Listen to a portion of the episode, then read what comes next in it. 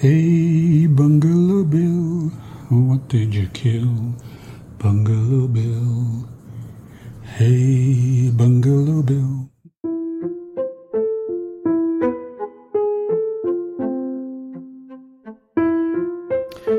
Well, uh, welcome back to the QAV podcast, episode four, I think this is. Does that sound right to you, Kino?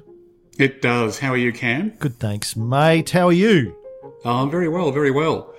And uh, wanted to start off today with a with a term you've used in some of your other podcasts, Cui Bono. Quick history lesson on that and pronunciation lesson too. It's not cooey. I think Tony's uh, harkening back to Australians going cooey at the back. Qui, qui bono. I, I think it's produ- uh, pronounced in, in the Latin. Actually, is uh, made famous as a Latin phrase made famous by Cicero, Marcus Tullius Cicero, contemporary of Julius Caesar's in the uh, middle of the first century BCE in the Roman Republic. In uh, one of his famous writings, he says the famous Lucius Cassius, whom the Roman people used to regard as a very honest and wise judge, was in the habit of asking time and again, to whose benefit it be? Cui bono? To whom is it a benefit? Who benefits out of this? Something we ask a lot when we're doing our history podcasts. And how it might apply in the Australian uh, situation at the moment. There's a You've heard of Huawei, the Chinese company, and uh, they they provide a lot of the backbone for telcos around the world. And uh, recently, they were banned from building 5G in Australia, um, as well as some of the other Western countries, but particularly Australia is one I want to focus on. Who do you think would benefit? Cui bono means who benefits. Who would benefit from Huawei not being able to build 5G in Australia? Hmm, I don't know, Tony. Who would benefit? A company called Telstra the big telco Telstra. Oh, I've heard so of. When I've heard of them. Don't they specialise in providing bad customer service? Isn't that the? They do. That's the business they that do. they're in. Oh my god! Talk to me about that. We will, I, but keep going. I have spent. I have spent.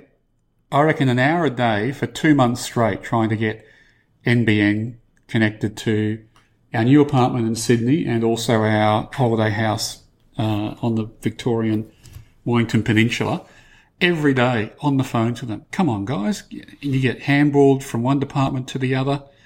And every time I talk to people about this, they give me their own horror stories about how bad Telstra service is, and they show me screenshots of their phone being on hold for an hour and 20 and things like that.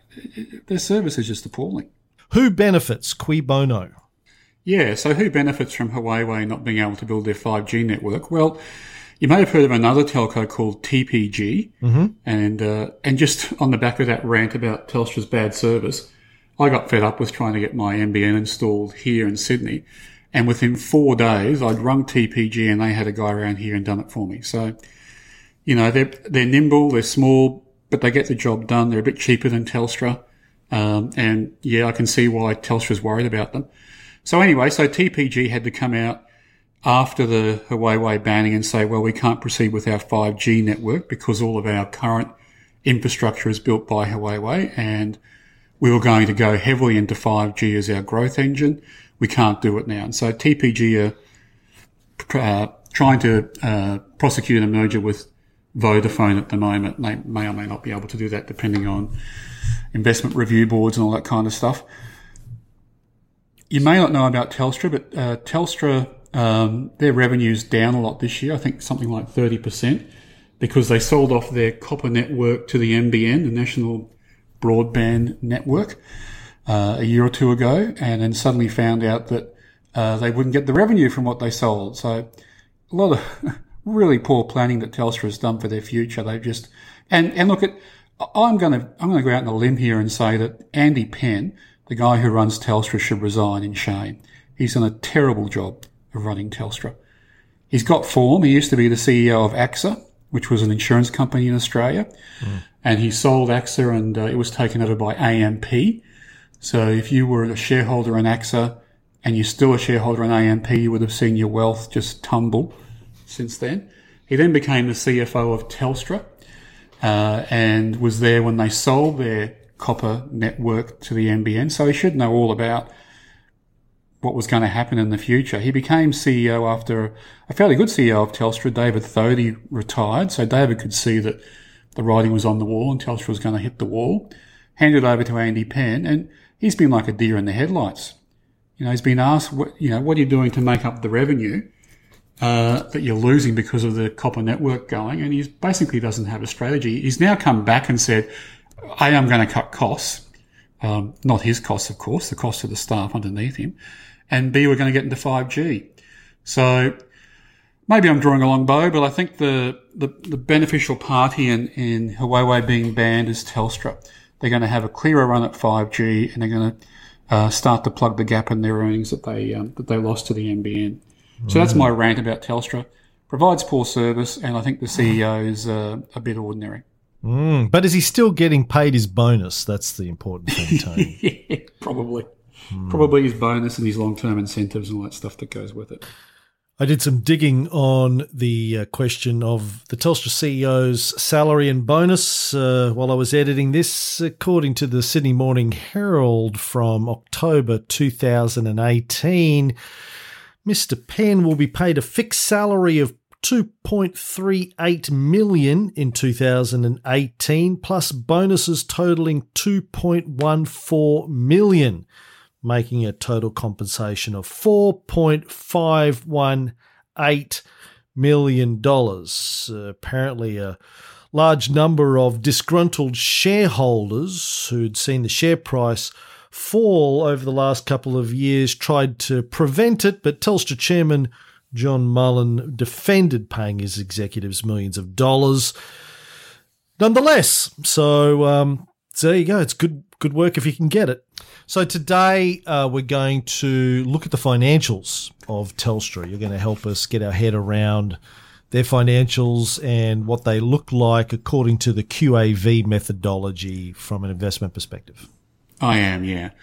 Uh, and out of disclosure, I, I did own Telstra last year, but I've sold it, um, largely on the back of the poor service that they were giving me. Um, actually, funny, funny story.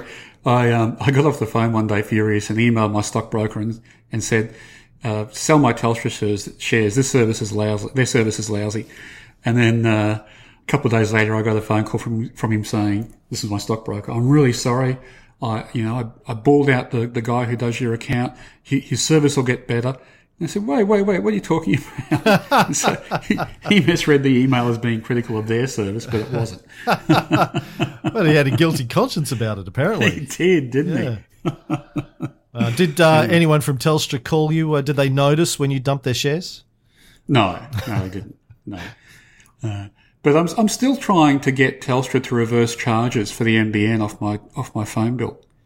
So they're charging me for something they never delivered. I think it's time for a royal commission into the telco sector. Don't they know who you are, Tony? Yes, well, you know, I, I told them I was a podcaster and it didn't make much difference. I think the service got worse. Yeah.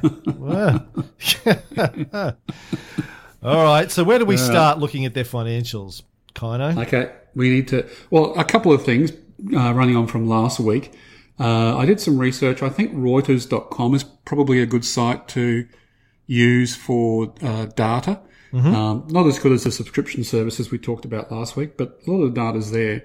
And certainly if someone, you know, wants to play around with the method and not subscribe to a service until they get used to it, Reuters.com is not a bad place to go. Okay. So their data's free. I also looked up uh, some subscription costs. Um, last week I was going from memory, but uh, Stock Doctor which is one of the services I use, costs $1,695 per annum. Uh, to subscribe to the Australian Financial Review costs either 79 per month or 70 or 728 per annum. And that fee includes access to their market data, which has got uh, most of the stuff we need. Right. And uh, also shareanalysis.com charges $800 per annum and has all this data as well. And I'll throw in one more, uh, the Constant Investor, um, which I think has now been bought out by InvestSmart. But the Constant Investor costs $272 a month, uh, sorry, a year. Um, that's not, doesn't give you access to the data unless you sort of up the subscription and get the full InvestSmart service. But I subscribe to the Con- Constant Investor as more of a news service because um, Alan Kohler is the, the head honcho there and he's been reporting business for many, many years, if not decades both at the Age newspaper and then at the ABC and now through the Constant Investor. And um, I like listening to his analysis as well. Excellent. Okay. So the first thing we look at, Cam, in terms of the numbers. Actually, I wanted. Sorry, I'll just pull myself up there. I wanted to say as well that um, it's.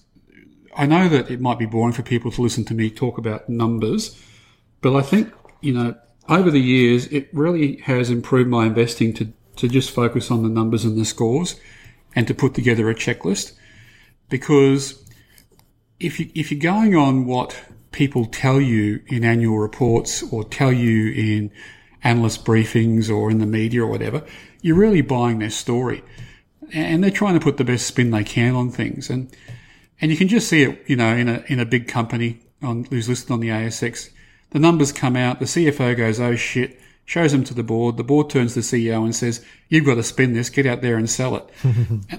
so that's pretty much how it happens. So you know, if you want to buy a story, go to a bookshop. But if you want to buy a company, go go to the numbers. The, the numbers are the closest thing you'll get to the facts. The one, you know, the example of that that's amused me no end over the last ten or fifteen years is whenever I see the CEO of local newspaper businesses or television businesses or radio businesses telling the media how bright the future for their media companies look. Oh, it's going to be great.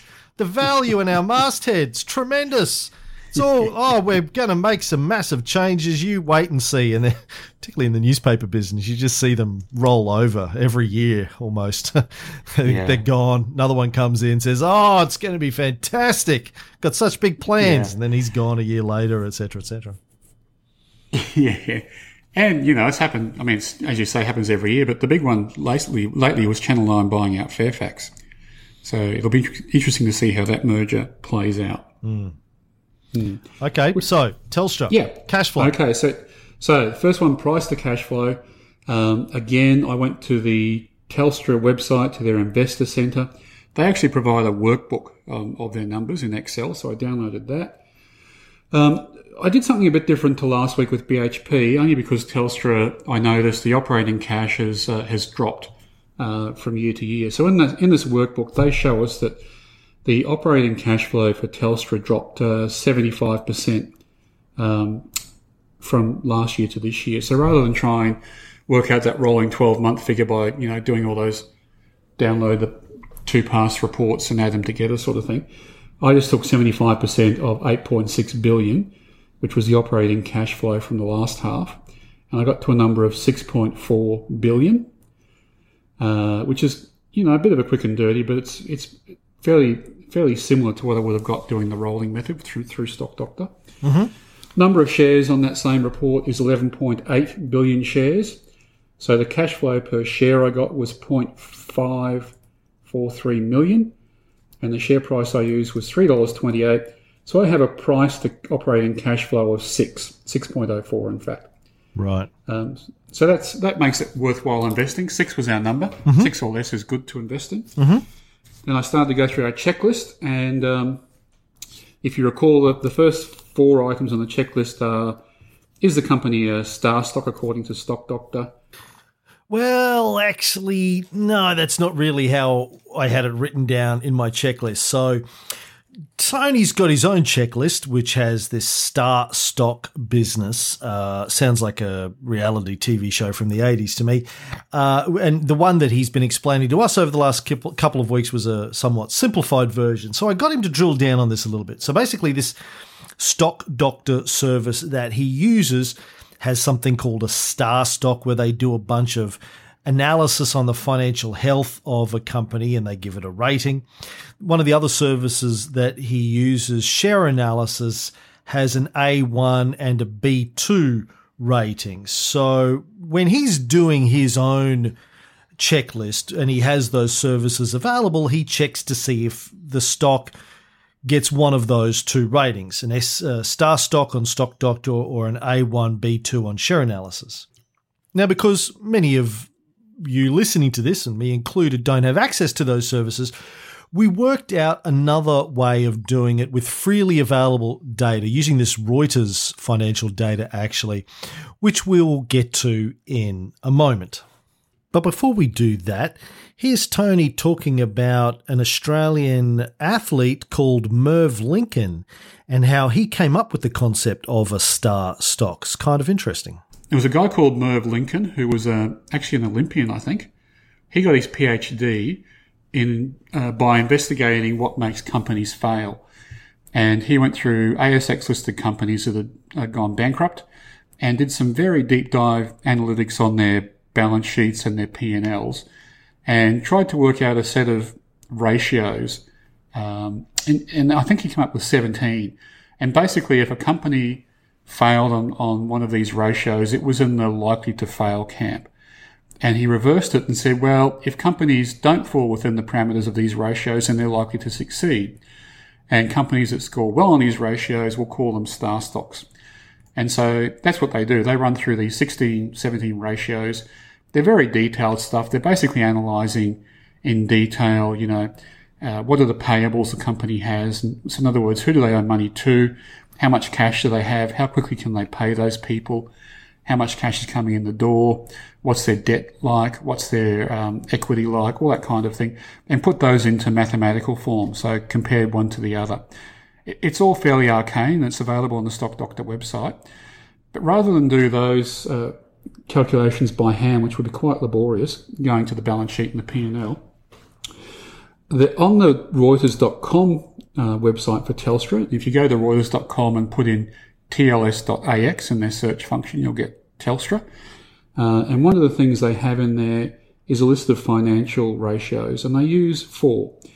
They give us readings for what they call the quick ratio and the current ratio, and then long term debt to equity and total debt to equity.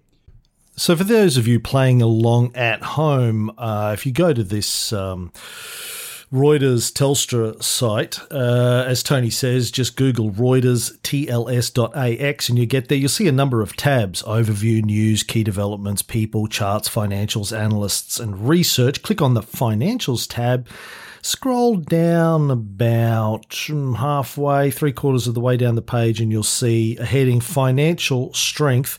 That's where these five numbers Tony's talking about are. And I'll put a screenshot up on our webpage so you can uh, just jump there and have a look at them if you want. And they might be, you know, not bad ones to, to look at in terms of trying to quickly get to a financial health for a company. I'm going to give each of these five lines a rating and then give us, uh, add them all up and give us a rating out of um, one for to put into that checklist. Now, there's a lot of detail that uh, Tony wanted to go into about these numbers. Let me break them down as easily and as quickly as I can. The first one you'll see on that little table is the quick ratio. And Tony tells me that's assets that can be quickly turned into cash quick ratio quickly turn into cash compared to current liabilities, which is the people that you need to pay in the short term. Now, he says a good score for that would be one. Telstra's score is a little bit less than that. It's uh, 0.76. Not too bad, but not, not the best. And um, like, likewise with the current ratio. So current ratio is current assets over current liabilities. So fairly similar thing but looking at things with a bit of a longer time frame, so you don't have to convert things to cash quickly. Um, but it's what you build on your balance sheet as current assets, which typically are things like cash and term deposits and things like that you can quickly liquidate. And again, that current ratio should be around one. But Telstra's score here is 0.86. And I've got a fifth one there called interest coverage as well. How much does it cost to service your debt? So how much is your interest charge? and how many times does that fit into your profit? In this case, Tony says the larger the number, the better. Looking at Telstra on this Reuters.com page, Telstra has interest coverage of 6.3. The industry as a whole has 34. So, not necessarily saying it's a bad thing, but Telstra is geared more highly than most of the telco industry. So, Tony takes all of these metrics for financial strength on the Reuters site gives Telstra a score according to each one of those, whether he thinks they're weak or strong, adds up the total scores, divides it by five, uh, which is the total possible score, and comes up with. So it's really a 0.4 score for financial strength. Okay. Further to that, um, as I said before, things like the star stock criteria and stock doctor look at other metrics, not just those and they look at things like is the return on equity high and is there earnings per share growth. And I've picked out those, they do have other ones, but I picked out those two because they're important and they're also available on Reuters. So if I look at the return on equity, here we go. It's under management effectiveness. It's on the same page on the Reuters site that we were on before. And it's 21.4%. So that's, that's good. That's a high. That's a, that's a score of one.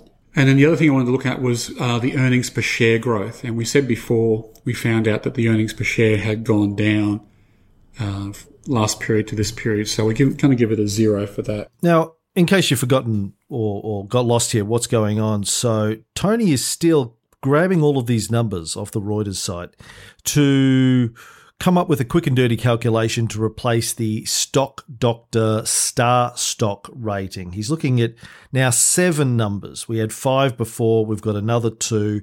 Now we're going to add all of those scores together. They get a zero or a one, or maybe a 0.5, depending on how healthy they are.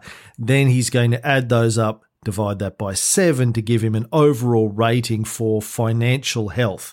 If you had access to Stock Doctor, you'd just see whether or not it's rated as a star stock. But because a lot of us don't have that yet, this is another way of doing it. Bit more work involved, but really not that much. Seven numbers you're getting off one page on a website, and uh, a little bit of uh, third grade math. If the if the earnings per share is going down, it's not growing, so it can't get a, a score for being a growth stock. Mm-hmm.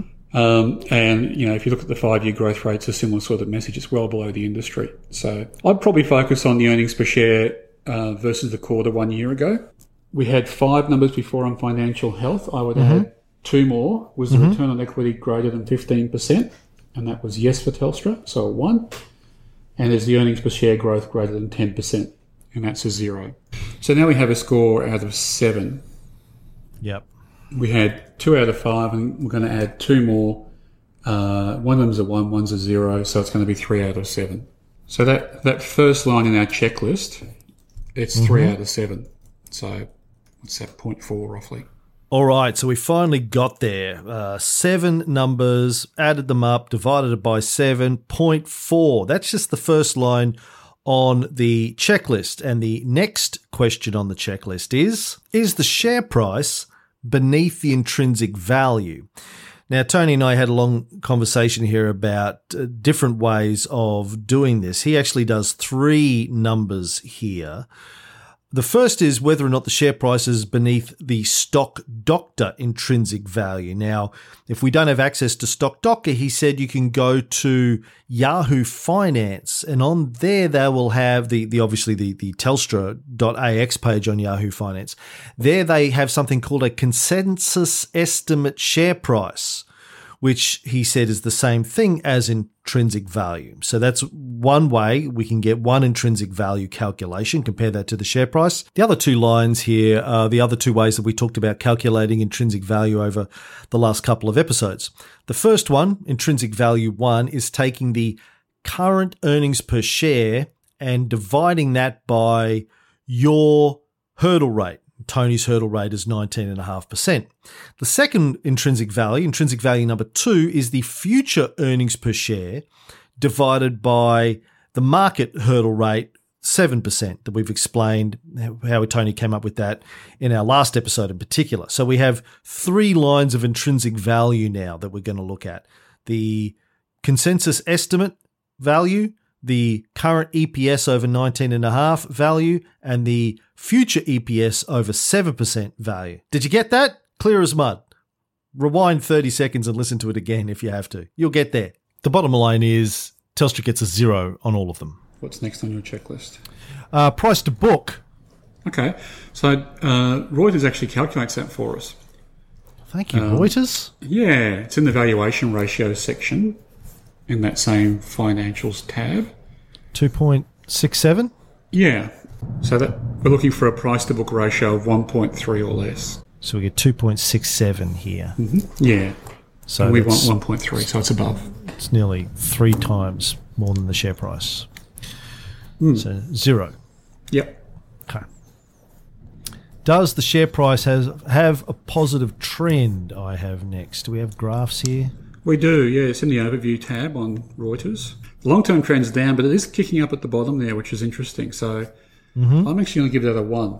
Okay, because it's sort of been going growing since the beginning of this year or late last year. Yeah. So what I'm looking for, this is this is actually a, a, case where it, it comes into play. There's a thing in graphing called the three-point trend. If I take the three highest points on this graph, or the two highest points first of all, mm-hmm. Um, can, can I create a third one?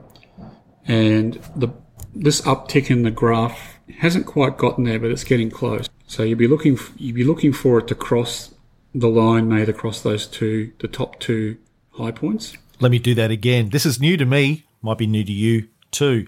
So basically, get a ruler, put it on the graph, uh, put the, the, the top of the ruler on the two highest points on the graph, and see where the price is now. Is it above the top of the ruler or not? In this case, it's getting very close to it. Not quite, but getting close to it. Share price is ticking up towards that trend line, which is a, a buy signal. Right. And likewise, uh, if we're if we're looking for a sell signal, if we go back to 2014, 2015, where the share price is going up, mm-hmm. and if you draw a line between the the low points, the troughs in that graph, mm-hmm.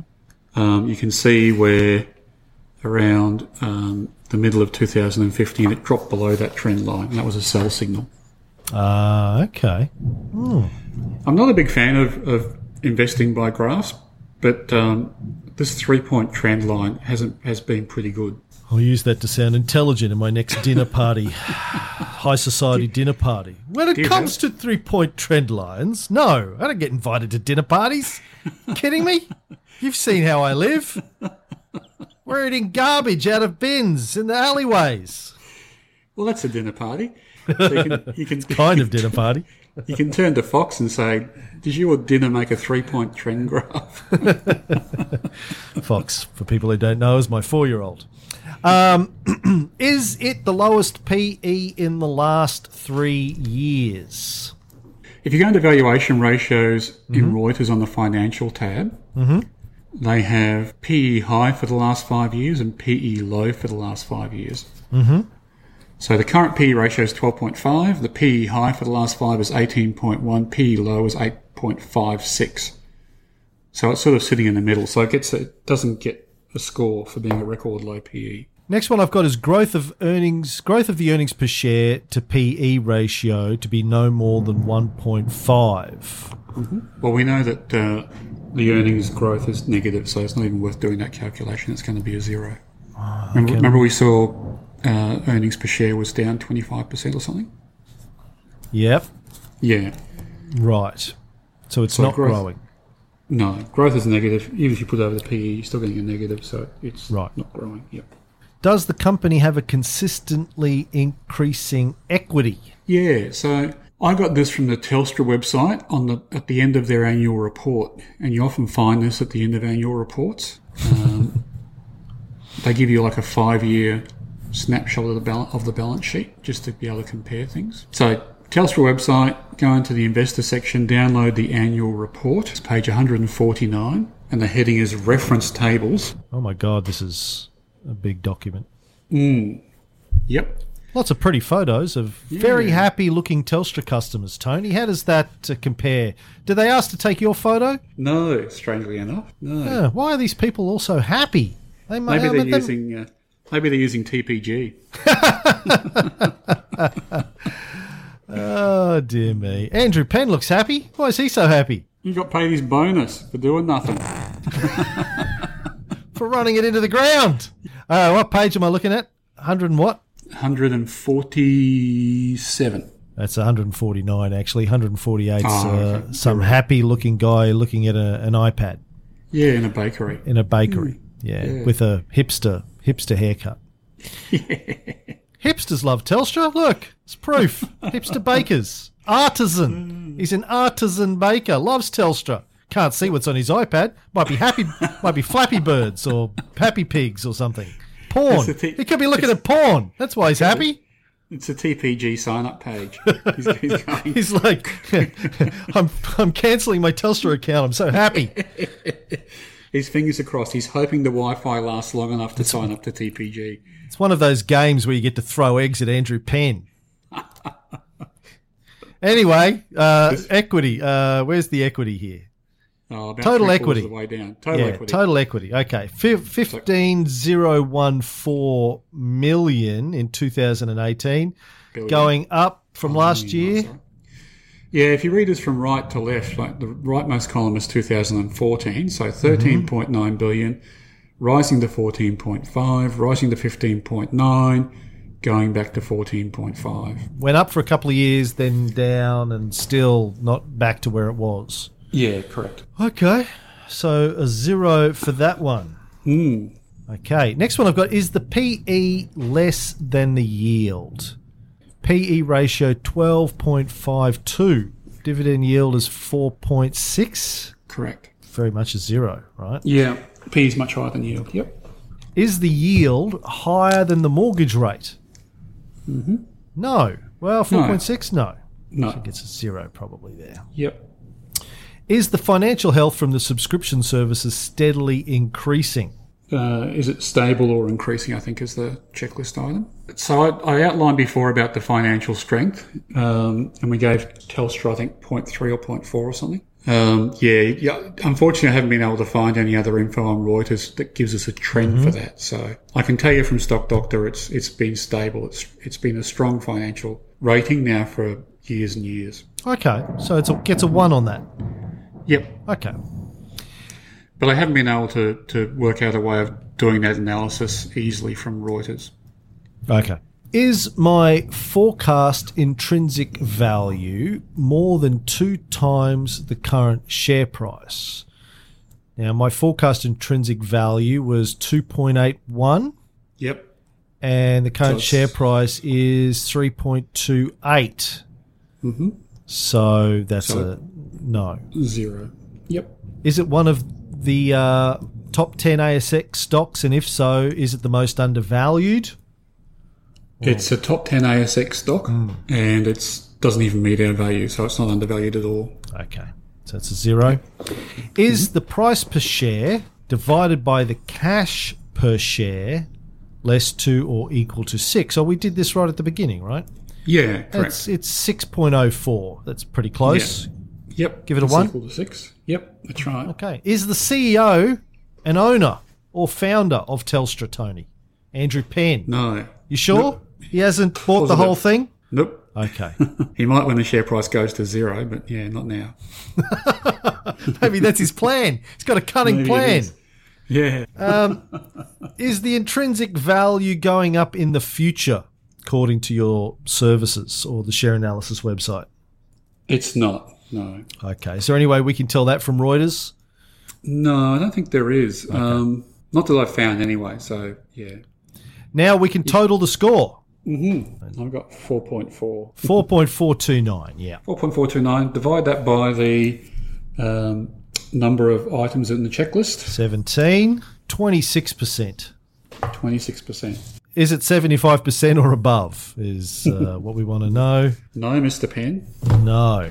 Okay. No. Okay. And And the last thing we do, which we probably don't need to, but I would put that company score, the checklist score, over the price to cash flow. So 26% divided by 6.04. And that's that's my marrying of both value and the checklist. Yeah. And we get 0.04. you want it Um, to be so- 0.1 or above. Correct. Yep. Not that we're giving any advice. Don't not. listen to Tony and take advice. We're talking about methodology, not advice. He's not saying do or don't.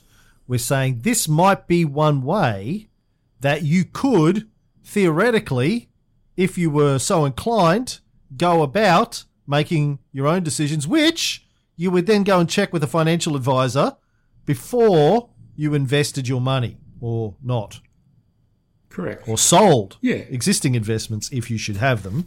We're just saying Yeah. this is a way of analysing whether or not it would appear in Tony's world to be a good enough investment for Tony Kynaston. Anthony Joseph Mackenzie. Kynaston. Uh, what's- Wesley. Wesley, really? Yeah, my father's name. Wesley. Is it uh, Hmm. because of uh, was he a Wesley Wesleyist?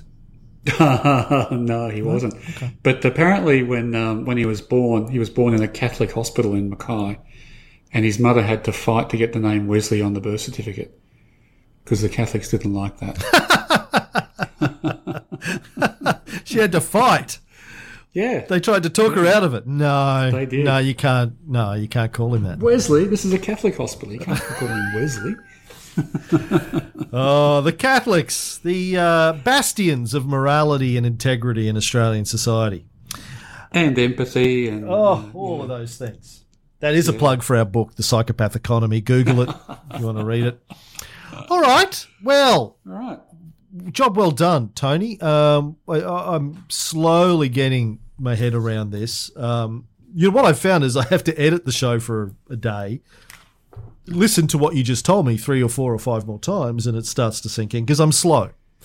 But um, it's Well, it's not just that. This is boring going through numbers, and, and I think for at least the next couple of episodes, we might do some talking rather than just uh, analysing numbers again. yeah, Um, and I do want to tell people Cameron's doing a masterful job of editing this because uh, it's it's yeah it's quite dry. So you're doing a good job to pull it all together and make it more interesting. thanks. That's how I earn my living. Uh, that's why I that's why I earn the big bucks, Tony. And this is how you invest them. Yes. Yeah.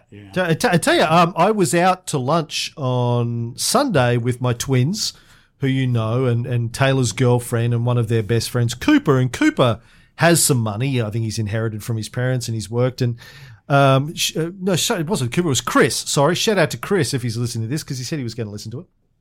And um, he and the boys are very excited about learning everything that you have to teach and, and becoming proficient at it. And for me, you know, to see see a handful of 18 year olds go, yeah, fuck yes, we're going to do this. We're going to learn this, become good at this. Oh, it's so exciting for me because I wish I'd I wish I'd had a Tony Kynaston in my life when I was 18. It would have made a huge difference, you know, to um, have somebody who could impart this kind of information to a young fella. So, um, I, I, on behalf of them, I thank you for your your time and effort. Well, you're welcome, and they're welcome, and it, it, it you know I think it's great to see them doing that and to, to take an interest in their finances and their future. It's it's really heartwarming. That's good. Yeah, and you know they, they've obviously learned they've learned a lot from me over their life. I think about how to um, uh, do crazy things, uh, which there's value in that. I think, um, but uh, this is one thing they haven't learned from me because I don't know it. So yeah, you're you're adding value. Yeah, that's great. And look, one additional point, and I, I guess uh, you know, it, they could take it on board. Anyone could take it on board who listens. This checklist is my checklist, um, which has evolved over time. And the beauty of doing financial analysis using a checklist is if I if I suddenly think about or hear about somebody else's idea for investing, I might add a row to the checklist or take a row out. Uh, I might do some regression analysis and say if I had have done that in the past or changed the checklist by this one or two items, would I have had a better result? And that's how it, it evolves. So the boys don't have to follow this checklist by rote. If they understand the concept and the process, they might decide that they can improve on it. Mm. And I hope they can. Mm, yeah. Mm. Tremendous, Tony. Well, thanks, mate. I'll talk to you next week, and we'll do something maybe a little bit different next week. All right. Thanks, mate. Well, I hope you enjoyed episode four. Again, a lot of detail there. I understand that. A lot of numbers we're talking about. If you're not uh, sitting down with a spreadsheet and working along with us, that's fine. Uh, you can just uh, do that at a later stage if you want. You can go back, listen to it when you have the time. But you get there. Hopefully, the, the more you listen to this, you get the general idea of the kind of things Tony looks at when he's analysing these companies. The sort of items in terms of the cash flow uh, that he's looking at and uh, the, the ratios and why that's important, the financial health and all those sorts of things. And again, I'm, I'm still sort of impressed by the fact that this is something that anyone can really do. You don't need any background in anything really to do this. Uh, Tony's method is just publicly available information. You're looking at a dozen or so, 15, 17, whatever it is, numbers, and um, adding them up. Really easy. Anyone can do that. But again, as we said before, Don't take any of this as financial advice. Go speak to a financial advisor before you make any investment decisions. And we'll be back next week. As we said, something a little bit different. Going to be talking to another friend of ours who has a bit of a different approach to investing, but that's next week. Talk to you then. Be nice to each other.